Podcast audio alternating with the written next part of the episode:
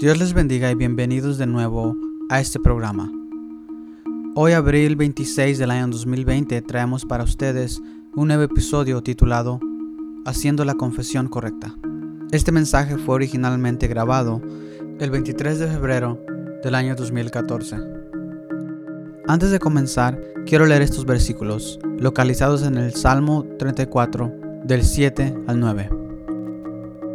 Y dice así, El ángel de Jehová acampa alrededor de los que le temen, y los defiende.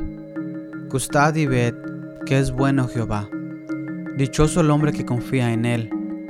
Temed a Jehová, vosotros sus santos, pues nada falta a los que le temen.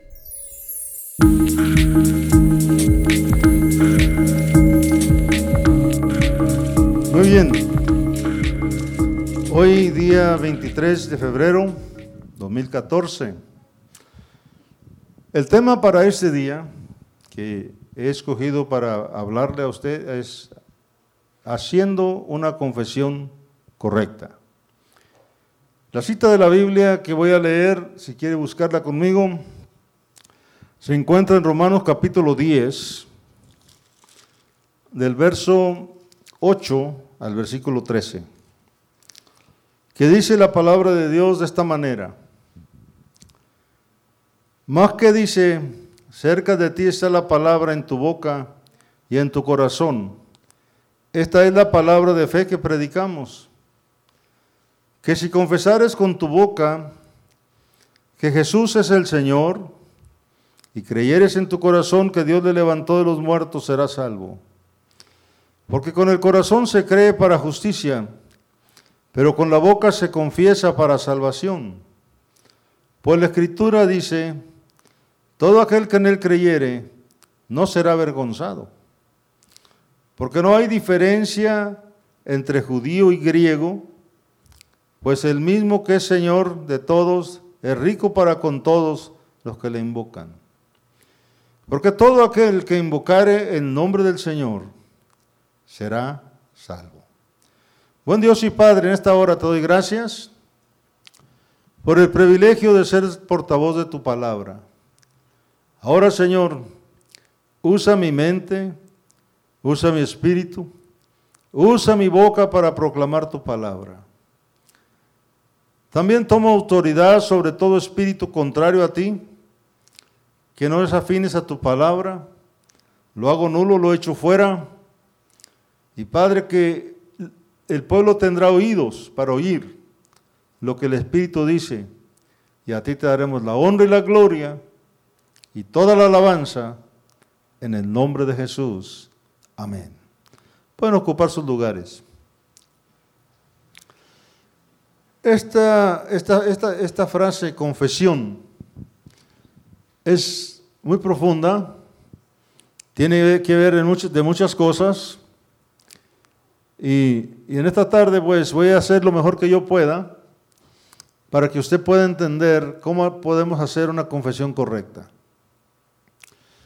Yo sé que eh, en el pueblo hispano se, usa una frase, toda cabeza es un mundo, cada quien piensa diferente. Y, estoy, de acuerdo que sí somos diferentes. Pero hay unas cosas que, especialmente como pueblo de Dios, tenemos que hablar todos una misma cosa. No podemos hablar una cosa un día y otra cosa otro día.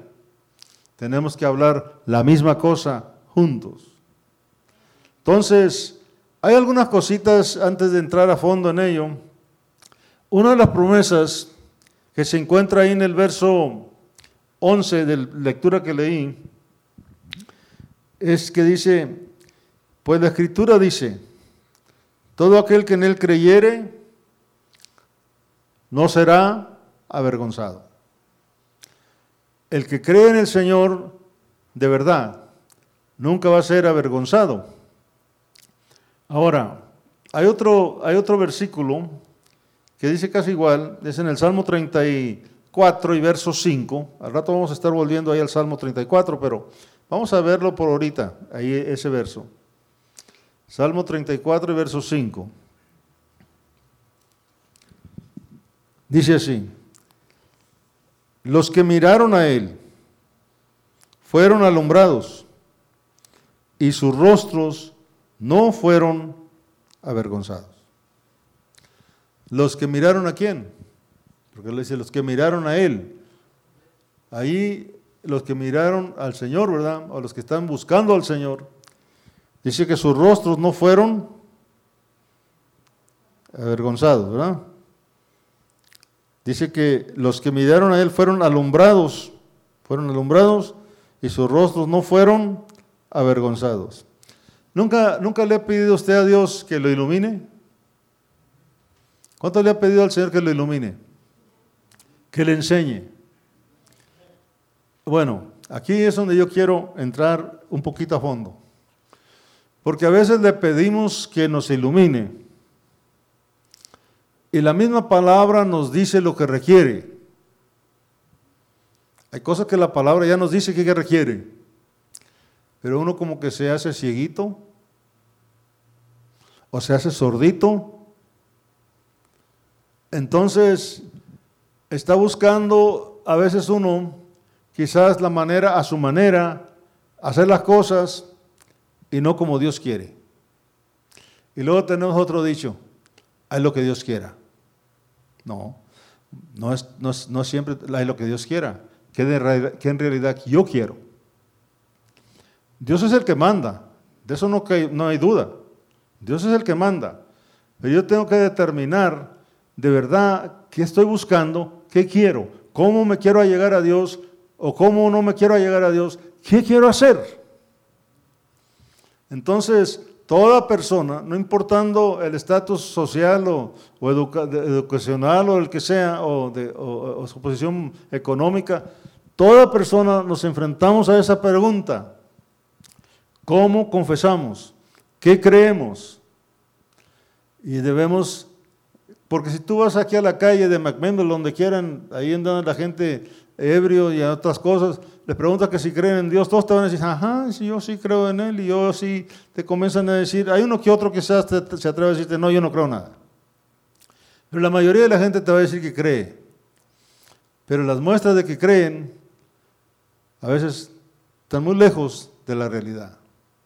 Entonces, nosotros como somos un pueblo que, confesamos a Cristo, entonces vamos otra vez ahí a Romanos, capítulo 8. Vamos, regresemos ahí.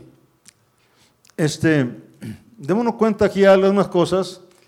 Uno de la, capítulo 10, perdón, yo dije 8, es capítulo 10, verso 8. la pregunta aquí sería, ¿qué tan lejos cree usted que Dios está? Porque hay gente que dijera hoy en esta noche, no, pues Dios está en el cielo. Otros dijeron, está en la iglesia. Otros dijeron, está en todo lugar. Y, no, estarían mintiendo, por ejemplo, el que dice que está en el cielo, pues es verdad, está en el cielo. El que dice que está en la iglesia, está en la iglesia donde lo permiten que esté, porque si no lo permiten estar, no va a estar. Y el que lo cree, lo confiesa y lo cree, pues ahí está. Y está en todo lugar, porque Él es omnipresente, Él está en todo lugar. Entonces, el verso 8 hace una pregunta, o más bien dice algo como pregunta. Más que dice, la pregunta. Cerca de ti está la palabra en tu boca y en tu corazón. ¿Dónde está la palabra? ¿En dónde? En tu boca y en qué? En tu corazón. Y dijo, esta es la palabra de fe que predicamos. Cuando nosotros predicamos palabra de fe, está tan cerca a ti como en tu boca. Cuando la lees, la meditas, está tan cerca a ti como en tu boca. Pero debes también confesar esa palabra. Por ejemplo, leyendo ahí, verso, verso 9. Dice que si confesares, ahí usa la palabra confesión, que si confesares con tu boca, nunca dice que confeses con tu mente. Dice, si confesares con tu boca, ¿y qué vas a confesar? Dice que Jesús es el Señor. No dice que involucremos otras cosas. Incluso no dice que involucremos ni la, ni la iglesia, aunque sí va involucrada. Pero dice que confesemos a Jesús como el Señor. Ahora, en, el contexto hispano, cuando hablamos del Señor, pues podría yo decir el, el- el el señor, el señor Guillermo, o el señor Martín, o el señor Sergio. Así lo entendemos. Pero cuando la palabra, eh, la palabra en inglés, Señor, es Lord, Lord, o uno que es majestuoso, uno que tiene majestad, uno que es todopoderoso. Eso es lo que significa esta palabra Señor en, en- la escritura en español, ¿verdad? Pero en inglés me gusta mejor porque lo describe mejor. Entonces, en nuestra vida, si le vamos a confesar al Señor Jesús, si lo vamos a confesar, hay que confesarlo como Señor. Entonces, como Señor, Él tiene que ser dueño absoluto de nuestra vida. Porque si nomás lo confesamos así ah, superficialmente, y yo soy Señor y dueño de lo que yo quiero y lo que yo hago, no lo estamos confesando bien, lo estamos confesando equivocadamente. Pero cuando lo confesamos con nuestra boca como Señor y dueño, y lo hacemos Señor y dueño de nuestra vida, entonces estamos en lo cierto y en lo correcto. ¿Cuántos dicen amén? ¿Cuántos creen que sí es posible hacer eso? Pero dice al Señor Jesús, y luego dice, y creyeres, esa palabra, creyeres en tu corazón que Dios le levantó de los muertos, serás salvo. Una pregunta, porque hoy en día hay muchas, hay muchas mentiras por ahí.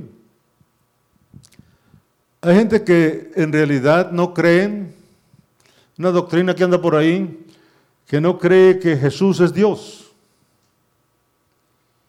Y no cree que tampoco, no te creen que resucitó, sino que se hizo como un tipo de gases y se espumó y fue todo. No, yo creo que Jesús resucitó de los muertos. Miren, nosotros el otro día decía yo aquí en la, en la congregación, a, los americanos y a ustedes también, se fijan que nosotros tenemos una cruz ahí. Porque alguien me preguntó, ¿para qué está esa cruz ahí? Bueno, esa cruz es tenemos un símbolo. Cristo fue crucificado en una cruz. Pero Cristo no está en la cruz. No se quedó en la cruz. Después de que lo crucificaron, murió en la cruz. Y lo bajaron de la cruz. Y fueron y lo sepultaron en un sepulcro prestado. ¿Verdad? Y al tercer día, los aquellos que lo creían que estaba bien seguro que no podía, que no podía ser cierto, qué susto llevaron cuando se levantó el tercer día. El Cristo que yo confieso no es un Cristo muerto. No es un Cristo que no tiene poder ni que está débil, que está atado. No, resucitó de los muertos. Y aparte de que resucitó de los muertos, a los 40 días, después de eh, demostrarse a los discípulos y a muchos que lo vieron, ascendió al cielo.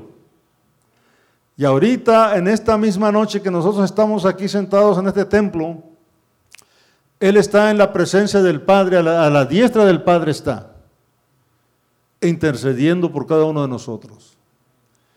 Y un día no muy lejano, de ahí va a venir otra vez a llevarse a los que lo están esperando. Mi pregunta es, ¿cómo lo estás esperando tú?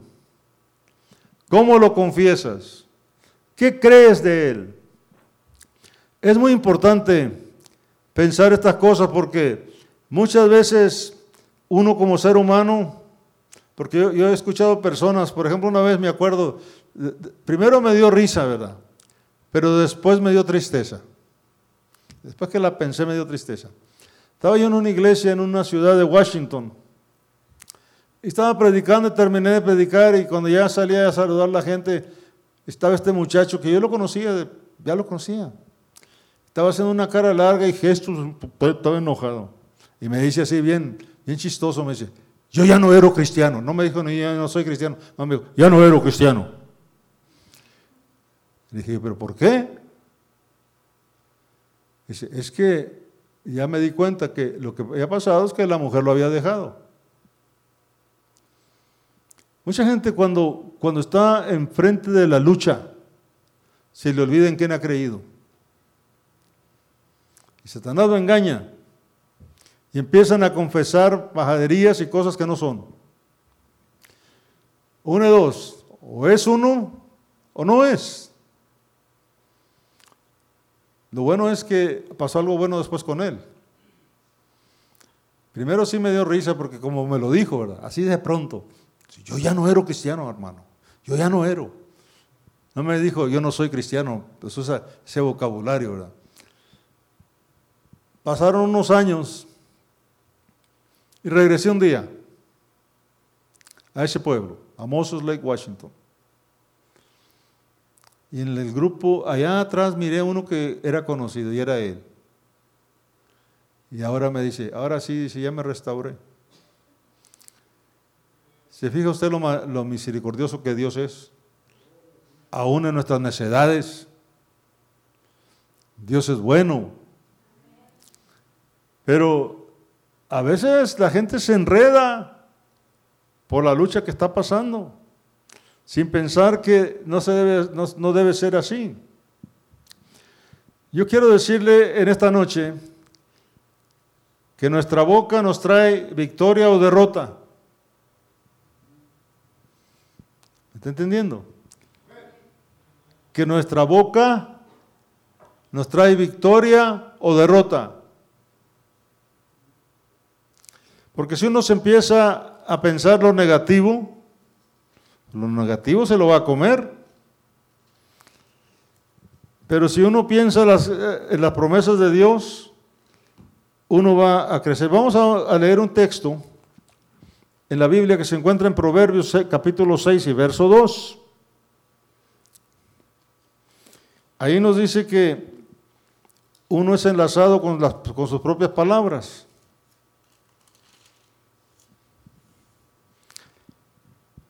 Dice el verso 2, te has enlazado con las palabras de tu boca y has quedado preso en los dichos de tus labios. Así que tiene uno que tener mucho cuidado qué confiesa y qué dice con su boca.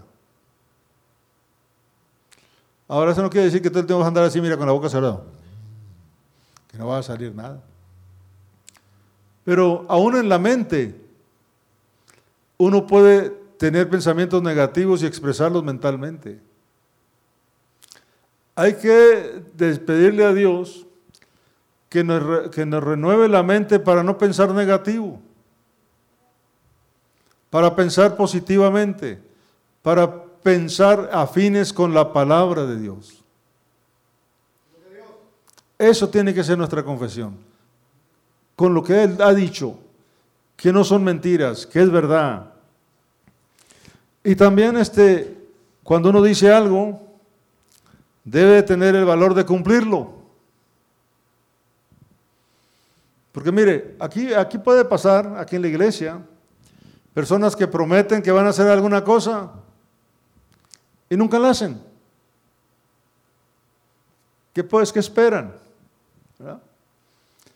Si se va a comprometer con Dios, hágalo de lleno. Y aunque tenga debilidades y deficiencias, no se preocupe que, el Todopoderoso tiene poder para ayudarte. Él no está escaso de poder, ni tampoco está escaso de sabiduría. No está escaso de discernimiento, ni nada de esas cosas. Todas esas cosas están en la persona del Espíritu, del Espíritu Santo y ejecutadas por el mismo Espíritu Santo las cosas que Jesús quiere que hagamos. ¿Cuánto lo creen? Y a su nombre damos. Y a su gloria queremos ir, ¿verdad? Hay, otra, hay otro pasaje en Proverbios que también ahí habla de que en, en la lengua tenemos el poder de la vida o de la muerte. Muchas personas no pensamos eso. En el verso 21 del capítulo 18 dice así, la muerte está en el poder de la lengua. Y el que coma, el que, el que la ama comerá de sus frutos. Voy a repetirlo.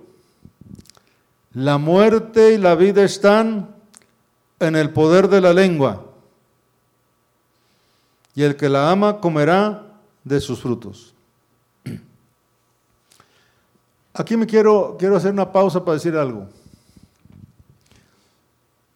Nunca, jamás nunca le digas a tu hijo, eres un tonto, un bruto, aunque actúe como uno, no se lo digas. ¿Sabes por qué? Porque con tu boca le estás sembrando algo.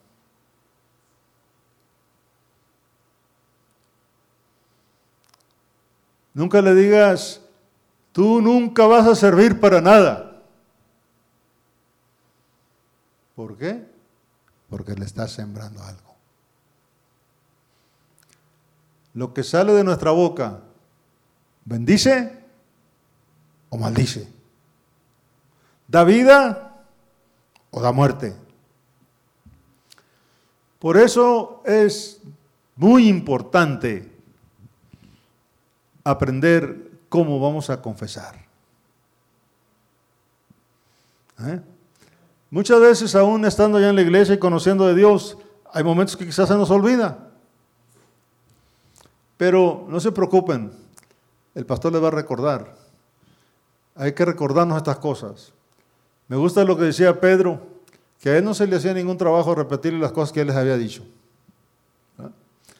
Porque muchas veces vienen muchas cosas, a veces el trabajo, a veces algún problema, a, veces una dificultad que uno tiene personal y, y, a veces está entre la espada y la pared y, a veces empieza a desesperarse y es cuando empieza a decir desesparates y cosas que no son verdad.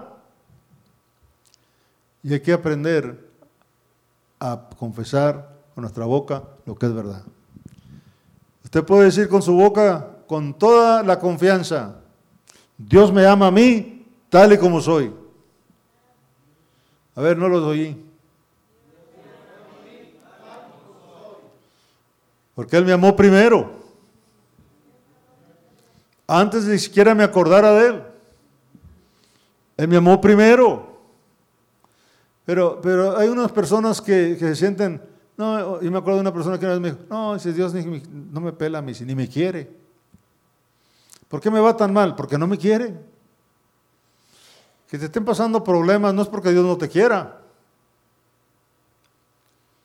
No, yo he aprendido que en los problemas y sin los problemas, Dios nos ama.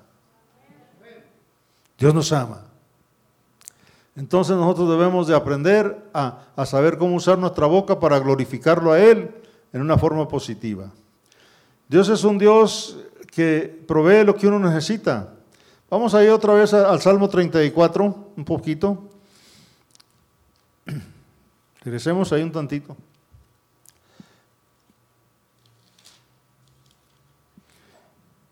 Vamos otra vez a empezar leyendo del verso 5 y esta vez quiero leer hasta el versículo 9.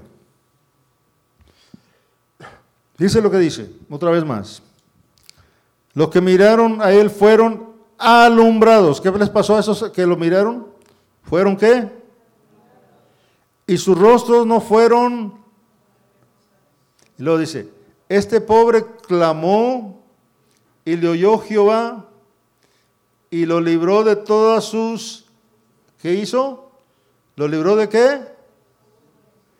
Y luego la promesa es, el ángel de Jehová acampa alrededor de los que le temen y ¿qué hace con ellos? Aquí ve lo que uno tiene que hacer.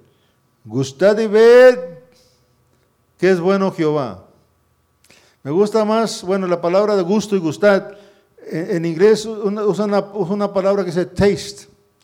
como cuando uno prueba algo y lo saborea. Entonces aquí está diciendo, gustad y ved que es bueno Jehová. Y luego dice, dichoso el hombre, podemos poner la palabra mujer también ahí, que confía en él. Pero ahora la amonestación es, temed a Jehová, vosotros sus santos, pues nada falta a los que le temen. Nada, nada va a faltar para aquellos que lo confiesan apropiadamente y siempre están confiando que Él va a hacer lo que dice. ¿Cuántos lo creen? ¿Y a su nombre? Primero asegúrate, nos aseguremos que Él es Señor y dueño absoluto, que no hay otras cosas de por medio y verá que le va a ir bien. ¿Cuántos dicen amén por eso? En el capítulo 8 de, Romanos, un pasaje que yo me gusta mucho usar, donde, donde nos damos cuenta que el Señor quiere darnos todas las cosas buenas. El verso 30 y el 30, perdón, el verso 31 y el 32, capítulo 8. Dice, dice el apóstol, ¿qué pues diremos a esto? Si Dios es por nosotros, ¿quién contra nosotros? También aquí es algo que tiene que ver de buena confesión en su vida. Porque hay mucha gente que piensa que Dios está en su contra. Yo aprendí unas cosas negativas de mi papá y, a veces lo digo y quizás te, ah, esté porque su papá no. Es que yo lo viví, lo vi. Él, él, decía, él, decía una frase. Si Dios es, es tan bueno y tan justo y justiciero, dice, ¿por qué nos tiene salados? Había tenido pruebas duras, había perdido cosechas, era agricultor y muchas cosas, y, se vivía quejando de eso. Pero él no entendía que,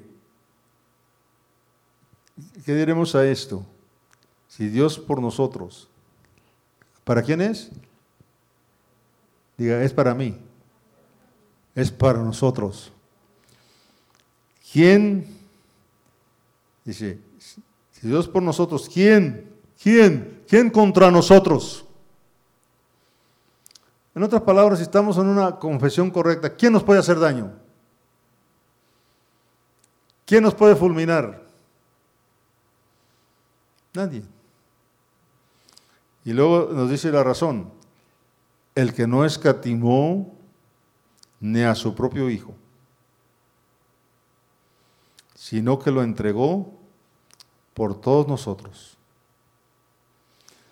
¿Cómo no nos dará también con Él todas las cosas?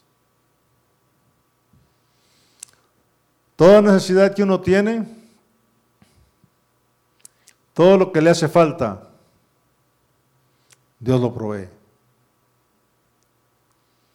Pero hay que creerlo. ¿Cuántos de ustedes lo creen que sí es? La otra, la otra cosa que tenemos que tener, hay que, tener hay, que, hay que continuamente mantener nuestra confesión. Porque si usted lo confiesa hoy y luego a la semana que entra ya no lo confiesa igual, o a, a los seis meses ya no quiere confesarlo igual, pues ahí pierde.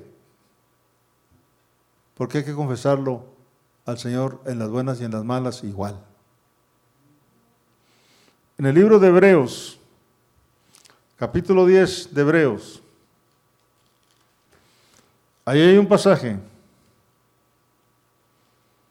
En Hebreos 10 hay, hay, unos versos ahí, del verso 19 hasta el 24, que dice así, la libertad que tenemos, ¿por qué debemos de confesar? Así que hermanos, teniendo libertad para entrar en el lugar santísimo por la sangre de Jesucristo. Voy a tener un poquito ahí. Antes, los únicos que podían entrar al lugar santísimo era el sumo sacerdote. Y tenía que entrar con mucho cuidado y apropiadamente como le era mandado hacerlo.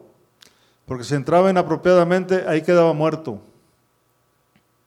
Pero cuando Cristo vino, la cortina que había que dividir el lugar santísimo fue rota. Y ahora nosotros, que aquí vivimos en el, planeta Tierra, tenemos derecho de entrar directamente al trono de su gracia.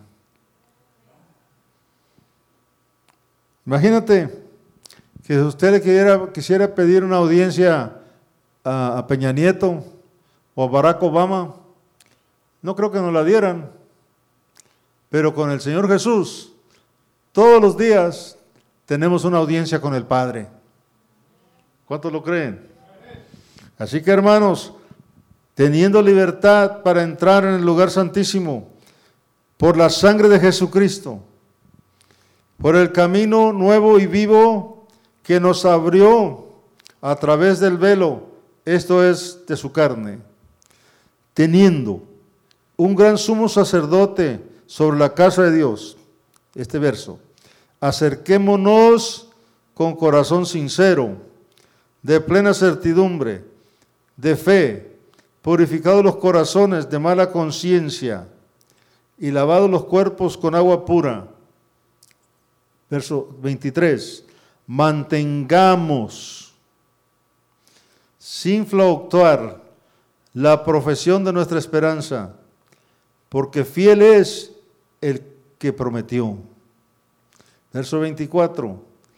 Dice, considerémonos unos a otros para estimularnos al amor y a las buenas obras. Verso 25. No dejando de congregarnos, como algunos tienen por costumbre, sino exhortándonos y tanto más cuanto veis que aquel día se acerca. Mira, hermano, si tú ves a un hermano que está pasando por un valle tenebroso, en lugar de empujarlo más, dale la mano. Ayúdalo, ayúdala. Que la confesión de su fe no mengue. Somos miembros uno de, del otro en el cuerpo de Cristo. Y es importante tener una, una confesión apropiada.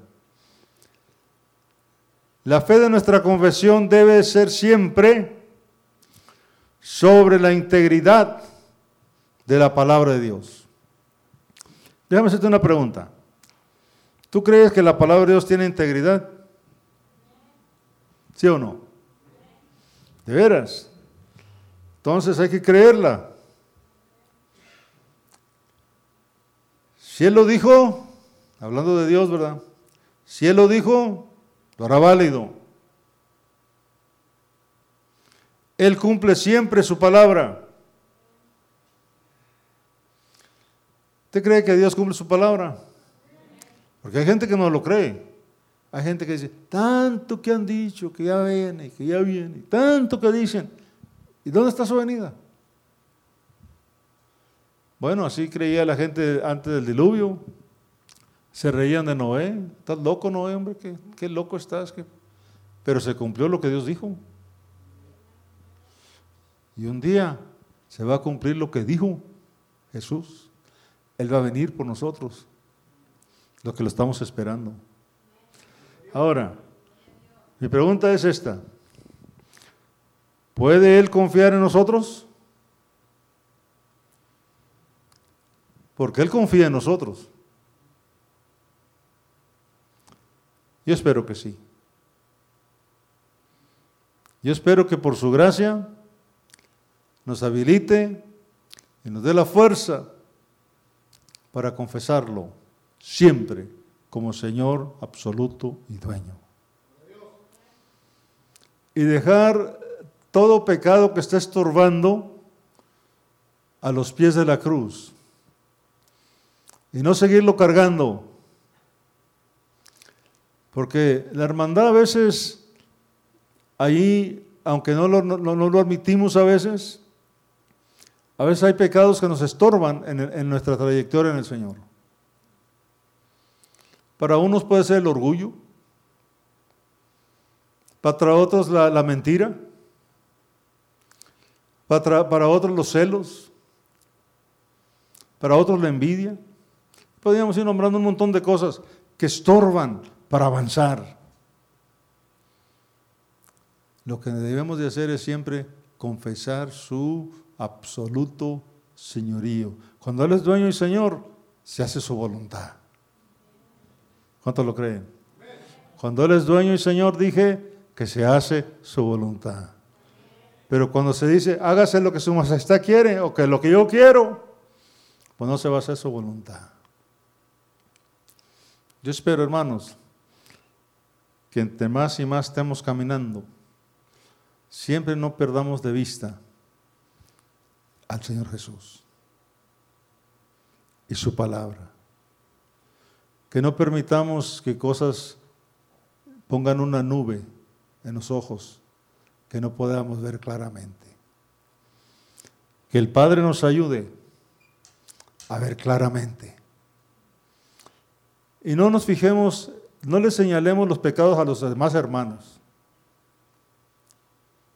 Empecemos con número uno.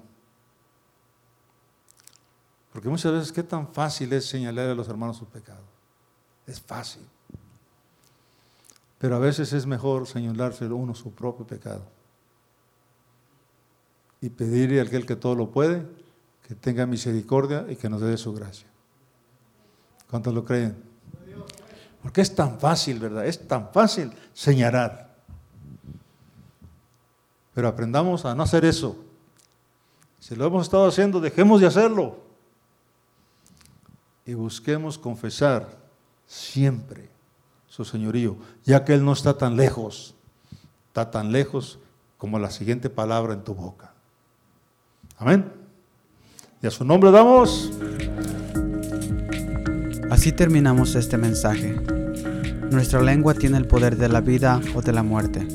Tenemos la capacidad de bendecir o maldecir a las personas alrededor de nosotros. En esta temporada en la que nos encontramos, tenemos la capacidad de bendecir a las personas alrededor de nosotros. Y hagamos eso. Que Dios bendiga a cada uno de ustedes donde quiera que se encuentren y supla las necesidades físicas, materiales, emocionales, pero más que nada, las necesidades espirituales.